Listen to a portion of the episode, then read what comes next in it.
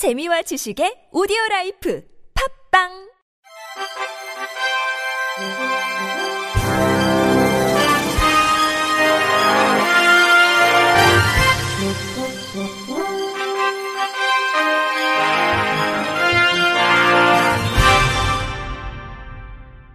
청취자 여러분 안녕하십니까? 12월 1일 금요일 KBIC 뉴스입니다.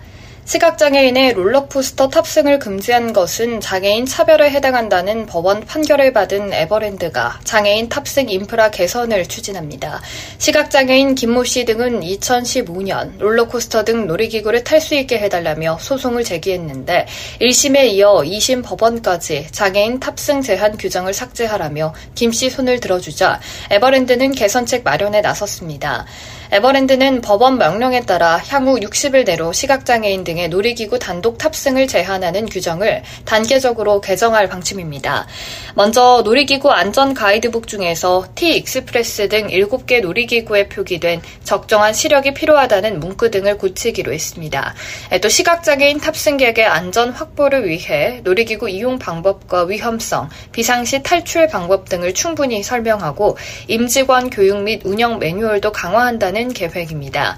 앞서 김 씨 등 3명은 2015년 5월 경기도 용인 에버랜드에서 T-익스프레스를 타려다 제지를 당하자 시각장애인의 놀이기구 탑승 금지 규정을 삭제해달라며 법원에 소송을 제기했습니다.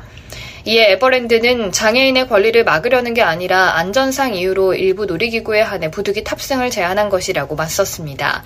1심을 진행한 서울중앙지법은 국내 1호 시각장애인 변호사인 김재왕 변호사와 함께 2016년 5월 직접 에버랜드를 찾아 T-익스프레스를 타보는 현장 검증을 벌이기도 했습니다. 김 씨는 소송이 좋은 결과로 끝나 다행이라며 에버랜드를 찾아 달라진 모습을 확인할 계획이라고 말했습니다.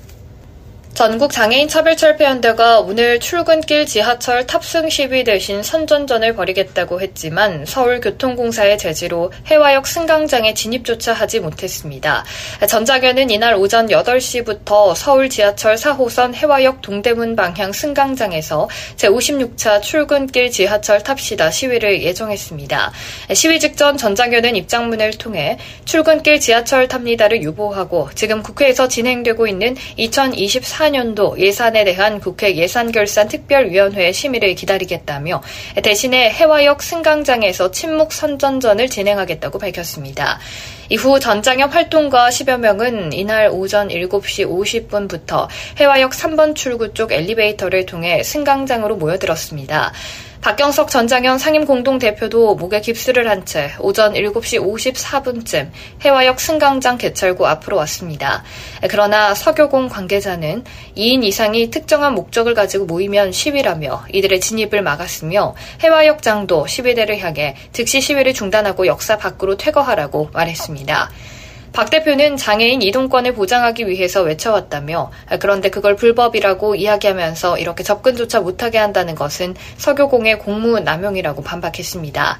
이후 서교공 측과 언쟁을 이어가던 박 대표 등 전장형 관계자는 오전 8시 3분께 해화역 승강장 진입을 포기하고 개찰구 앞에서 장애인 이동권 관련 호소문을 읽었습니다.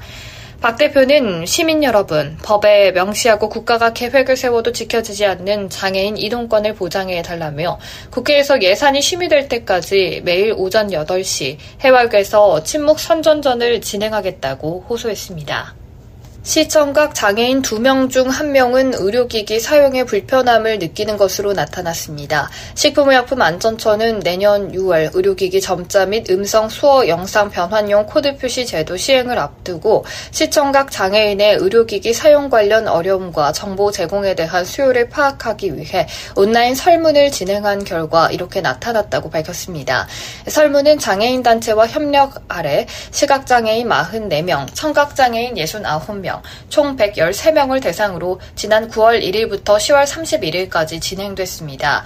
설문 결과 의료기기 사용 시 불편함을 느낀다고 답한 사람은 전체의 46.9%로 나타났으며 보통이다 라고 답변한 비율은 19.5%, 그렇지 않다고 답변한 비율은 28.3%였습니다.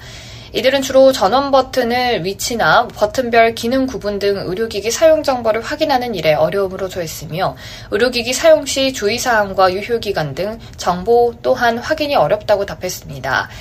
응답자들이 1년간 자주 구매 사용한 의료기기는 코로나 진단키트가 108건으로 가장 많았으며 혈압계와 체온계 순으로 나타났습니다. 점자 등 표시를 희망하는 의료기기로는 시청각 장애인을 합쳐 혈압계를 가장 많이 꼽았으며 그 뒤를 근육통 완화 의료기기 등 개인용 조합 자극기, 혈당 측정기, 체온계 등이 뒤따랐습니다. 응답자들은 가장 제공받고 싶은 정보로 모델명, 제품명 등 의료기기 명칭, 업체명, 사용 방법 및 주의사항이라고 답했습니다. 식약처는 이번 조사 결과를 바탕으로 내년에 혈압계, 혈당 측정기, 체온계 등의 점자 및 수어, 음성, 영상 변환용 코드를 표기하고 의료기기 정보를 제공하는 시범 사업을 추진할 계획입니다. 아울러 간담회 등을 통해 점자 등 표시를 권장하고 의료기기의 점자를 표시하는 방법 기준을 안내하는 지침서를 발간하는 등 제조 수입 업체 지원 방안을 마련할 예정이라고 밝혔습니다. 보건복지부는 발달장애인 거점병원 행동발달 증진센터 4군데를 추가 지정하기 위해 사업에 참여할 의료기관을 오는 20일까지 모집합니다. 복지부에 따르면 이번 공모는 지역 간 의료 이용 불균형 해소를 위해 17개 시도 중 발달장애인 거점병원 행동발달 증진센터가 지정돼 있지 않은 8개 시도에 소재한 종합병원 이상의 의료기관을 대상으로 실시합니다.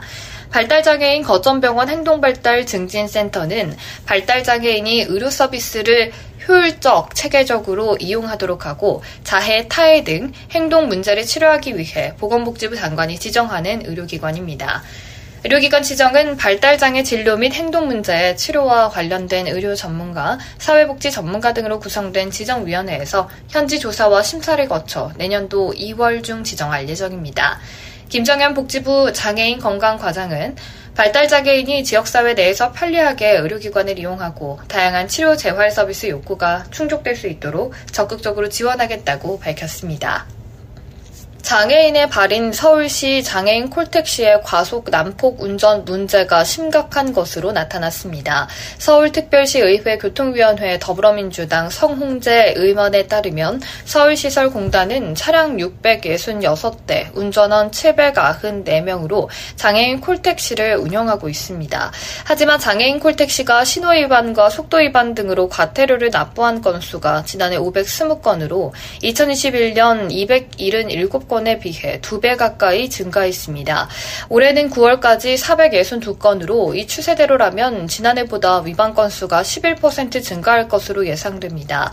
상의원은 어떤 운전원의 경우 한 해 60만 원까지 과태료를 낸 사례가 있다. 교통약자의 발이기 때문에 안전에 더욱 유의함에도 오히려 더 위험하게 운전을 하고 있다면서 이 문제가 수년째 반복되고 있음에도 서울시설공단은 교육을 강화하겠다는 말만 되풀이하고 있다. 업무 환경, 조직 문화와 같이 조직 차원에서 문제의 원인을 분석하고 이에 맞는 대책을 수립해야 한다고 주문했습니다.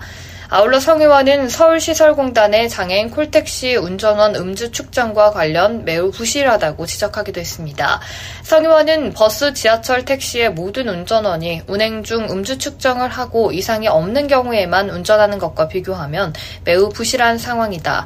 모든 운전원에 대해 운행 전 음주 측정을 의무화하면 예방 효과가 발생한다면서 서울시설공단은 현재까지의 안일한 태도를 버리고 장애인 콜택시의 안전운행 문제에 경각 경각심을 가져야 한다고 요구했습니다.